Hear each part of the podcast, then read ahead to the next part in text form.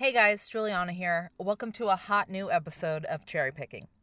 I know it's been a long time since I dropped some fresh audio flames, but rather than make excuses for my absence, and believe me, I have a lot, I'm just going to tell you a story.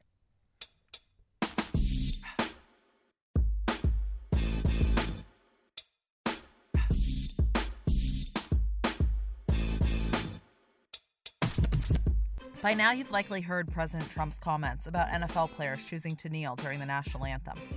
Maybe you heard the vulgar language he used. Maybe you read some tweets. Maybe you witnessed the reaction last Sunday from the players, coaches, and team owners around the league. But you probably didn't hear about Encinal High School in Alameda, California, where students gathered by the hundreds on Monday in response to President Trump.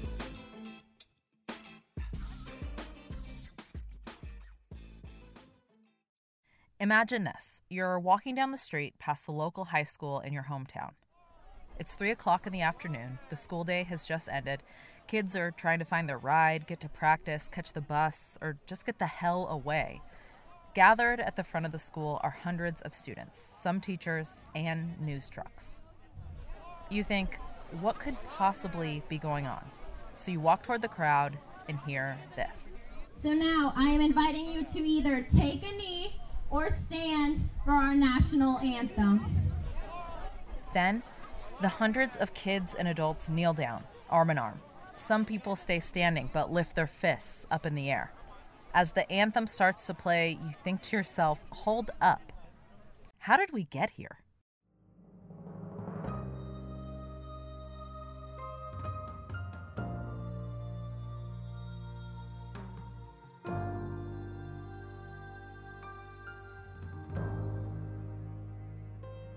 Wouldn't you love to see one of these NFL owners, when somebody disrespects our flag, to say, get that son of a bitch off the field right now, out, he's fired. He's fired. Oh, right. The President of the United States said that at a rally last Friday night. It was in Alabama, and the president was trying to get people to vote for Luther Strange, a real Republican candidate for Senate not a movie villain, as his name might suggest. That rally certainly got people excited, but not about Mr. Strange. In fact, he lost the Republican runoff the president was urging people to vote in. 2,000 miles away, though, in California, at that high school from the beginning, President Trump's words inspired 17 year old Imani Vaughn. I saw what President Trump said on Friday and I immediately texted Gorham and I was like, hey man, like, I really want to talk about this on air because I host a show Monday, Wednesdays, and Fridays, and I wanted to talk about it as soon as possible. Imani is a senior at Encinal High School. She's the program director of KJTZ, the school's student run radio station. Gorham is their faculty advisor. The radio show Imani hosts three days a week is, in her words, quirkier but she takes pride in what she does and keeps KJTZ listeners in the know. I feel like it's important to give kids a voice about what political issues are happening currently. So that's kind of how we started talking about it on the radio. I know a lot of the kids, at least that I know, don't watch the news and they don't really know what's going on. But because we're so young and we're the next generation coming up, I feel like it's important for us to stay extremely informed about situations. So on Friday, when the president said what he said, Imani knew she wanted to talk about it on air. But she also thought about organizing an event for the entire student body. It wasn't the first time Encinal students took action. Imani helped lead a school walkout on November 9th, 2016. A lot of kids felt very powerfully the day after Trump was elected. There were a lot of tears, a lot of emotion. So I thought it was important to unite and show that we're still important, that our voice isn't silenced just because he is president.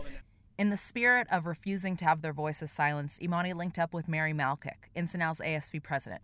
She's who you heard at the beginning inviting people to kneel.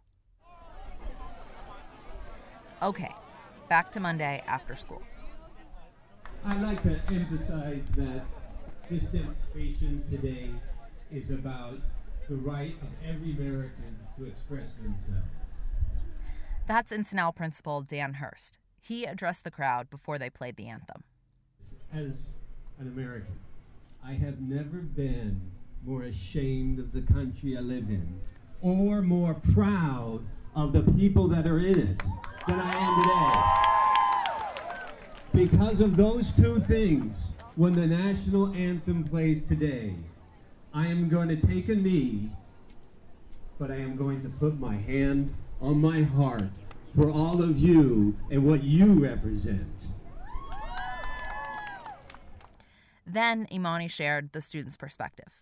The comments that President Trump made towards the sports teams who kneeled during the national anthem obstruct our freedoms of expression, and we are here to stand together and to tell you freedom of expression does exist, and we want to protect those rights. Now they're about to play the anthem. The people in the crowd, students and teachers, adults and kids, have bent the knee. Together, they're exercising their freedom of expression.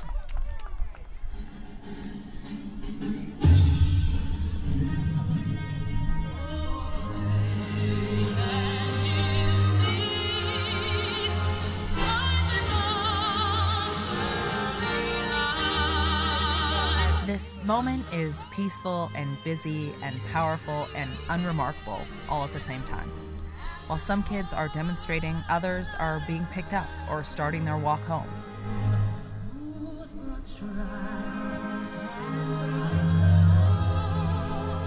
A small crowd swelled around the Encinal football players after the anthem played. Here's DeLeo Fatalinga. He's an offensive and defensive lineman. He's also 17 years old. I feel like when President Trump came out saying that they should get fired for standing in for what they believe in, it's really uncalled for. And I feel like it makes some people feel unsafe in this country. This is DeLeo's teammate, Zach Reese. He's a running back for the Jets and plays free safety. As a young black man, it's, it's hard to see that, and it's, it's scary for me to like play sports. And imagine if I went to the next level in the NFL and to have that being said to me, I'll feel uncomfortable about it.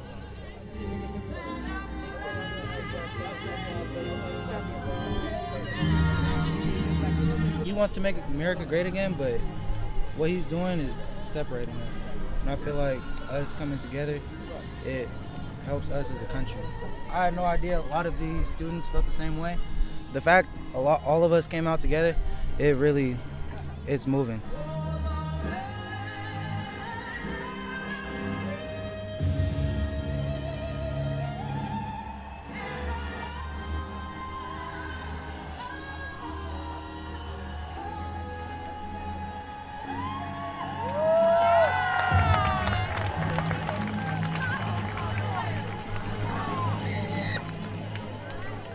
Now, the demonstration is over and it's time for everyone to go home.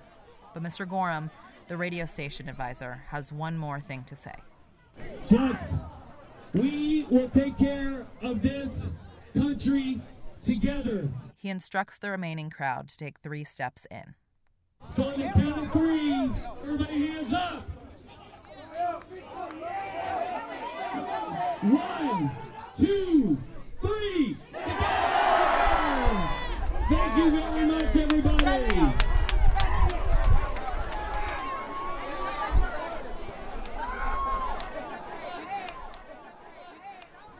The crowd dissipates, janitors begin to put the sound system away, kids go home. A few reporters from local stations linger to ask more questions. Imani has to go to work. As for the football players, are you like going to practice now? Is that like next on the agenda? Yeah, we have practice. We have to do homework first, stuff like that. Protest, homework, football practice. All in a day's work.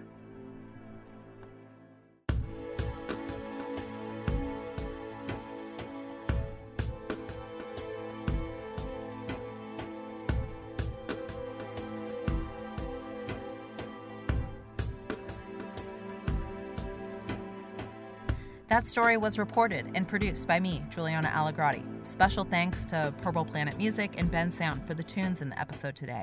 What you're hearing right now. Thanks to Imani Vaughn, Kevin Gorham, Dan Hurst, Mary Malkick, DeLeo Fatalinga, Zach Reese, and the entire Encinal community.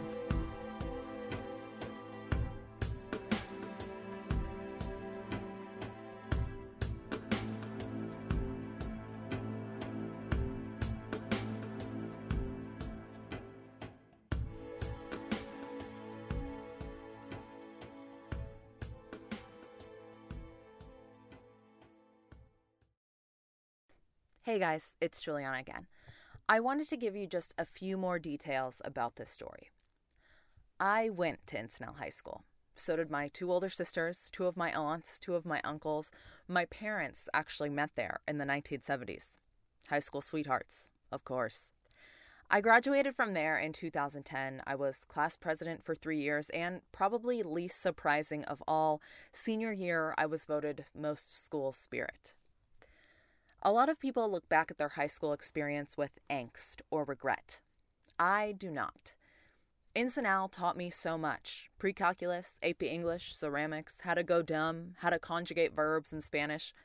But it also taught me about people and the world. You see, I went to school with a lot of kids who didn't look like me.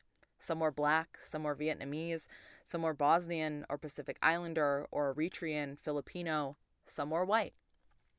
A lot of my classmates didn't have the same home life as me either. Some didn't speak English there. Some only had one parent. Some had to care for a younger sibling. Maybe a family member was in jail. Some of my classmates had tons of love and support.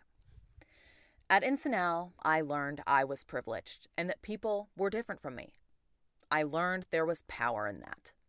Our community was stronger because we were different. Our diversity made us resilient and tough. Not being the same, that was a great thing. I went to a lot of great schools after Encinal. I got some more degrees and learned some more stuff. But what I learned in high school from my classmates about diversity and embracing people who are different from me and having empathy for others. That was and remains the most valuable lesson of my life. And I'm so lucky because on Monday, my education there continued. I was so proud of what that community did, what they stood for, and how the students talked about it. They were thoughtful and optimistic. They gave me hope. I thought it was important for listeners to know that I brought that perspective to this story. Is it a bias? You bet it is but I'm proud as hell of where I come from. I'll talk to you guys again soon, and now and always, go Jets. When you're a jet, you're a jet, all the way from your first cigarette to your last dying day. When you're a jet, let them do what they can. You've got brothers around, you're a family man. You're never alone, you're never disconnected. You're home with your own when company's expected. You're well protected.